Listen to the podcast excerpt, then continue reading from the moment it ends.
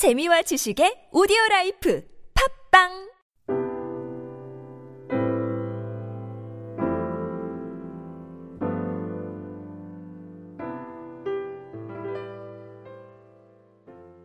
오늘 본문 말씀에는 우리가 하나님과의 관계 속에서 이스라엘의 백성의 모습을 아주 잘 설명을 하고 있습니다. 그래서 하나님과의 관계 속에서 이스라엘 백성과 그 하나님과의 그 관계를 설명하는 아주 중요한 단어가 하나가 나옵니다. 그 단어는 우리 19절 말씀의 맨 끝부분 쪽에 나오는 포악이라는 단어입니다. 포악. 그래서 이 포악이라는 단어는 지금 이스라엘 어, 백성들의 현재 상태를 지금 잘 설명하는 그런 단어고요. 또 동시에 또 그들의 미래를 예측하는 하나의 단어가 됩니다. 이스라엘 백성들의 현재 상태가 하나님과의 관계 속에서 어떤 상태에 있는지를 설명하는 그런 단어입니다. 그리고 동시에 또 앞으로 이스라엘 백성들이 앞으로 하나님과 그 백성들 간의 관계 속에서 어떻게 맺어갈지를 설명하는 하나의 단어가 되겠습니다. 그래서 우리가 이 포악이라는 단어를 보면서 현재의 우리의 상태를 예측할 수도 있고요. 또 동시에 또 앞으로 우리가 하나님과의 관계 속에서 어떤 관계를 유지하고 갈 수 있는지에 대한 미래적인 예측도 가능하다라는 말씀입니다.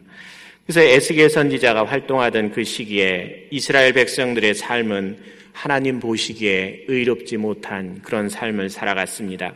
하나님이 노아 때에 온 세상을 물로 심판하셨던 그때처럼 지금 이스라엘 사회에는 온갖 죄의 모습이 가득했습니다. 그래서 다른 사람의 권리를 무자비하게 침해하는 그런 행위가 사회 전반에 그냥 어, 편만했었고요. 또 하나님에 대한 그 불신앙과 또 우상숭배가 널리 퍼져 있었던 그 당시의 상황입니다. 그러다 보니까 그 이스라엘의 그 사회 속에서는 하나님의 공의가 무시되는 일이 너무도 자연스럽게 자행되고 있었습니다. 그래서 이처럼 이, 이 상태의 그 사회를 지금 에스겔 선지자는 포악이라는 그 단어로 지금 이스라엘의 현재 상태를 설명하고 있는 겁니다. 그래서 이처럼 포악한 이 이스라엘 백성들의 모습에 분노한 하나님은 지금 에스겔 선지자를 통해서 앞으로 그들이 바벨론의 포로가 될 것을 엄중하게 경고하고 있습니다. 그들이 살던 예루살렘 성읍들은 앞으로 폐허가 되고 또 온 땅은 적막하게 될 것이다 라고 예언을 하고 있습니다. 에스겔을 통해서 포악한 그 이스라엘 백성들에게 하나님께서 주시는 그 경고의 메시지를 한번 보시기 바랍니다. 우리 18절 말씀에 우리 하나님께서 주시는 그 이스라엘 백성을 향한 경고의 메시지가 있습니다. 함께 18절 말씀을 같이 읽어보도록 하겠습니다. 인자야 너는 떨면서 내 음식을 먹고 놀라고 근심하면서 내 물을 마시며 네. 지금 하나님은 포악한 그 이스라엘 백성들을 돌이키기 위해서 에스렉에게 이 상징적인 그 행동을 하라고 죽음 주문을 하고 있습니다. 그 떨면서 음식을 먹고 또 놀라고 근심하면서 물을 마시는 그런 행위를 하라고 합니다. 떨면서 음식을 먹고 또 놀라고 근심하면서 물을 마시는 이 행동, 이것은 지금 앞으로 이스라엘 백성들이 바벨론의 포로로 잡혀가서 두려움과 또 걱정과 또 염려 이런 가운데서 지금 생활하게 될 것을 상징적으로 표현하고 있는 것입니다. 그래서 이방 나라에 정복당하고 포로가 되어 그 굶주림 속에서 허덕이고 또 두려움 속에서 살면서 때로는 조롱도 당하는 그런 생활을 해야 될 것, 그것을 지금 이런 표현으로 설명을 하고 있습니다. 그래서 이스라엘 백성들이 앞으로 전국에 그 적국의 포로가 되어서 이방 땅에서 이제 비참하게 살아가게 가게 될 것을 지금 사전에 알려주는 일종의 경고의 메시지가 지금 이 메시지입니다. 그래서 하나님께서는 이스라엘 백성들을 얼마나 사랑하셨는지 이러한 아주 기이한 행동까지 해가면서 그 강팍하게 변해버린 그 이스라엘 백성들의 마음을 돌이키고 싶어 하십니다. 오직 여호와만이 그온 그 이스라엘 백성의 유일한 하나님임을 그들이 고백할 수 있기를 간절히 원했던 것이 하나님의 마음이라는 것입니다. 그러나 이스라엘 백성들은 이 하나님의 기대와는 다르게 계속 살아갔습니다. 그들은 하나님께서 제공해 주시는 그 기회를 받아들이지 않았고요. 또 하나님께서 하신 말씀에 순종도 하지 않았습니다. 또 말씀을 있는 그대로 믿지도 않았습니다. 오히려 그 이스라엘 백성들은 자신의 입맛에 맞게 하나님의 말씀을 왜곡시키고 변형시켜 가면서 살았다라는 것입니다. 그래서 이스라엘 백성들이 지금 하나님의 말씀을 그 왜곡하는 그 방법을 오늘 두 가지만 간단하게 찾아보도록 하겠습니다. 첫 번째로 우리가 발견할 수 있는 것은 이스라엘 백성들이 지금 하나님의 말씀을 그 왜곡하는 그 첫 번째 방법은 뭐냐 하면 성취되는 그 시기를 왜곡시키는 겁니다. 하나님의 말씀이 그 이루어진다라는 그 시기를 때를 왜곡시키는 그런 것을 지금 하고 있습니다. 그래서 이스라엘 백성들 사이에서 유행하고 있던 그 당시에 속담이 있는데 하나님께서 정하신 때를 믿지 않고 있는 그들의 모습을 우리가 발견할 수 있습니다. 이스라엘 백성들이 만들어낸 그 속담, 그 속담을 한번 우리 22절 말씀에 있는데 함께 읽어보도록 하겠습니다. 인자야 이스라엘 땅에서 이르기를 날이 더디고 모든 묵시가 사라지리라 하는 너희의 이 속담이 어찌 됨이냐. 예. 지금 하나님께서 탄식하시는 그런 표현으로 인자야 에스게라 이 땅에 사는 이 이스라엘 사람들이 왜 이렇게 됐느냐라는 그런 표현입니다. 근데 이스라엘 백성들이 지금 갖고 있는 그 속담이 날이 더디고 모든 묵시가 사라지리라라는 이런 그 속담을 그들이 사용하고 있다라는 겁니다. 예루살렘이 멸망하리라는 그 예언, 그, 그것이 즉시 이루어지지 않으니까 거짓 예언자들이 드디어 나타나기 시작했습니다. 그래서 예루살렘이 멸망하는 날은 이미 지나갔다라고 주장을 하는 겁니다. 예루살렘이 하나님은 반드시 멸망할 거다라고 이야기했지만 거짓 선지자들은 나와서 그 멸망하는 날은 오지 않을 거다라고 시간을 왜곡시키는 일을 하고 있습니다. 그래서 이뿐만이 아닙니다. 우리 27절 말씀도 함께 보시면 그 안에서도 여전히 하나님의 시간을 우리 인간들이 왜곡시키는 그 모습을 우리가 발견할 수 있습니다. 27절 말씀도 함께 보시죠. 인자야 이스라엘 족속의 말이 그가 보는 묵시는 여러 날 후의 일이라 그가 멀리 있는 때에 대하여 예언하였다 하느니라. 이스라엘 백성들은 지금 하나님의 말씀이 자신의 당대에 이루어지지 않고 먼 훗날에 이루어질 것이라고 생각하며 하나님의 말씀을 무시했습니다. 우리도 때때로 보면 시간이 하나님께서 정하신 그 시간을 우리가 기다리지 못하는 그런 부분이 있고요. 또 우리의 생각에 무엇인가 이루어지지 않으면 하나님의 말씀은 이루어지지 않나 보다라고 우리가 의심하고 그럴 때가 있습니다. 근데 지금 이스라엘 백성들이 지금 똑같다라는 겁니다.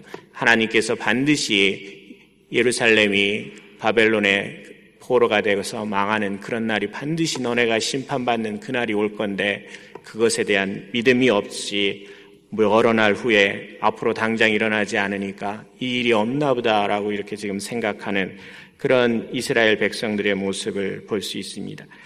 우리가 두 번째로 이스라엘 백성들은 지금 첫 번째는 우리가 시간에 대한 그 하나님의 시간을 왜곡하는 그런 이야기를 말씀을 드렸고요.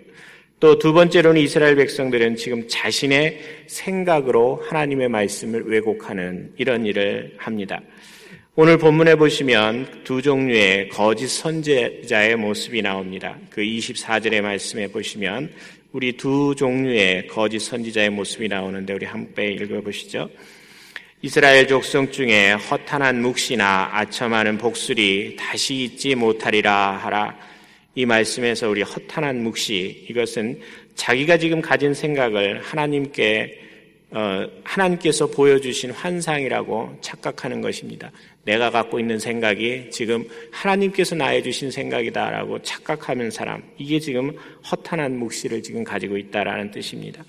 그리고 또 그 옆에 보면 이제 아첨하는 복술이라는 것은 우리가 점을 쳐서 사람들이 듣고 싶어 하는 말을 해주는 것을 이야기합니다. 우리 점쟁이들이 그런 얘기 많이 하죠. 상대방에서 어, 복채를 갖고 오면 원하는 소리를 해주고 돈을 받잖아요. 그거하고 똑같은 것을 지금 했다라는 거예요.